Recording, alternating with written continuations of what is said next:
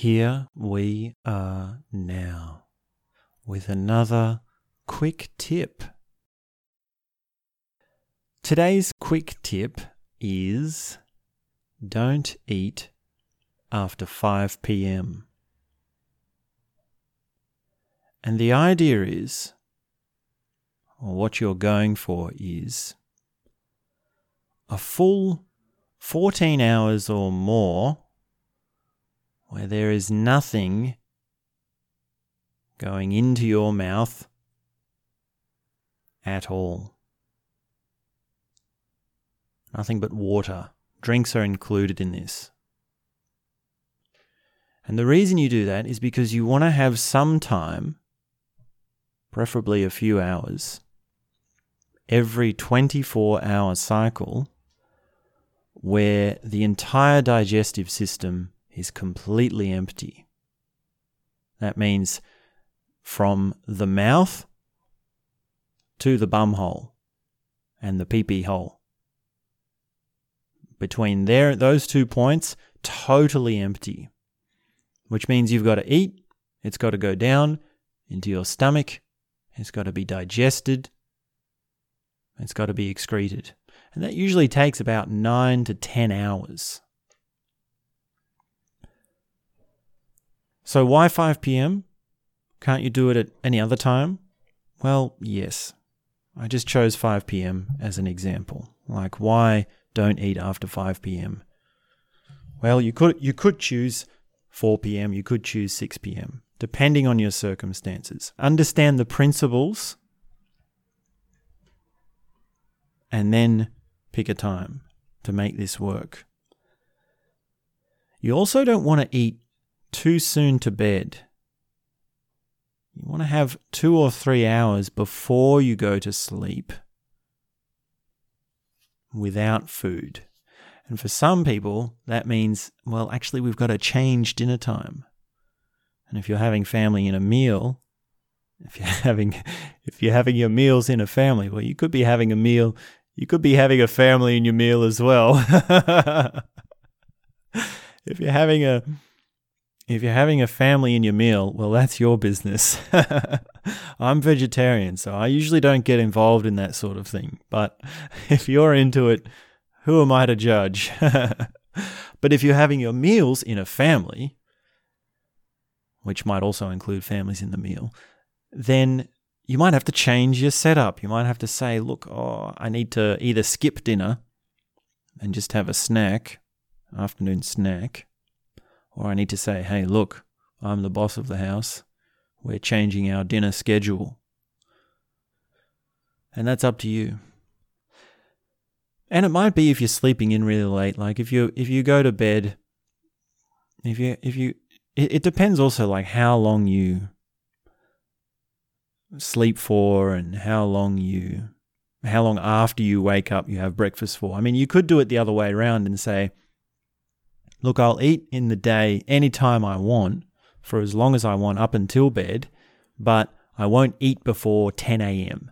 So I'll skip breakfast, sort of thing. And that would be the same thing. That would be the same principle occurring here of keeping your having some time every 24 hours where your digestive system is empty. Now, some foods do take longer to process. Sometimes the digestive system is needing a detox. Sometimes you need to change your diet. It depends on what sort of diet it, you have. Sometimes your metabolism, everybody's metabolism is different. Now, it also depends on what your weight and your fitness goals are. Like, what is your approach? Are you trying to gain weight? Or are you trying to lose weight? Are you trying to gain muscle? And so on. So, it's these are all things you need to keep into account, take into account. But for me personally, what I've found is this has been great for meditation, which is having, well, I've actually been doing it longer. I've been doing like don't eat after three or don't eat after two, and then don't eat before seven. So, what's that like? 17 hours, 16 hours, sort of thing. And I notice, well, I'm more aware of the quality of the foods I'm eating when I do this because it gives you a reset. It gives you a, okay, this is zero. And your zero is not you're hungry. That's not your zero. Usually people think their, their starting point is I'm hungry, I need food. Actually, it's after that. And what you'll find if you do this is you'll you will get hungry because it will be a long time since you've eaten. You'll wake up hungry or you'll be, wake up in the middle of the night hungry. And then you'll say, Oh, I'm hungry. But then wait. Then you say, No, I'm going to push through this because it passes. Hunger has ebbs and flows, it has a, a rhythm to it. And of course, I'm ruling out eating disorders, I'm ruling out bad habits or bad diets, and I'm working I'm, I'm ruling out any disorders. This is for this is only for functioning working diets. When you pass that hunger moment, then you reach zero, then you reach a clearness. It's actually about an hour after you go to the bathroom, putting out the meal that you had eight to 10 hours ago. And sometimes you actually need to go to the bathroom twice. Sometimes there's a lot more language warning. There's a lot more shit in you than you realize. Often we're full of shit and we don't even realize it. It's quite surprising how much has to go out before we're really empty. Is this a metaphorical episode? I wonder. Maybe. Is there a metaphorical translation to this piece of advice? Don't eat after 5 p.m.? Ooh. I don't know. Maybe that can be our contem- contemplative question of the day. What does it mean existentially to not eat after 5 p.m.? But that's my quick tip. That's really all there is to it. So pick a time and you stick to it and you just say, no matter what, I'm not going to eat after this time because that way I can be absolutely sure that I will get a full 14 hours of no food going into that mouth. And basically, this is inadmitted, no admittant, no admittance fasting. That's what they call it. It's called no admittance fasting. and if you're struggling with that, if you're trying to do that, it's it's very simple instructions. Really, you don't need to calculate, oh, when am I having this meal? Or I had this meal at this time, so I need to eat this time before then, or this many hours before I go to bed, and I have to go to bed at this time. Don't get caught up in any of that. Don't worry about any of that. You just you say one rule, simple.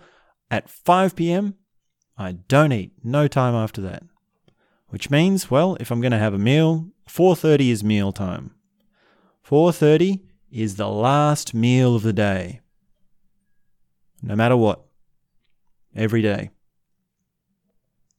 Now, you can also, you're still going to have normal amounts of meals. Like I usually have about four meals a day. I mean, they're small meals, but when you have small meals and you have more meals and they're in a smaller space of time, well, you're actually eating more and you're eating outside the normal times of people normally eating. So, depending on your circumstances, you do have to go against the grain a bit. But I think you're tough enough for that. I mean, I hope you're getting to the point where you can choose when to eat for yourself.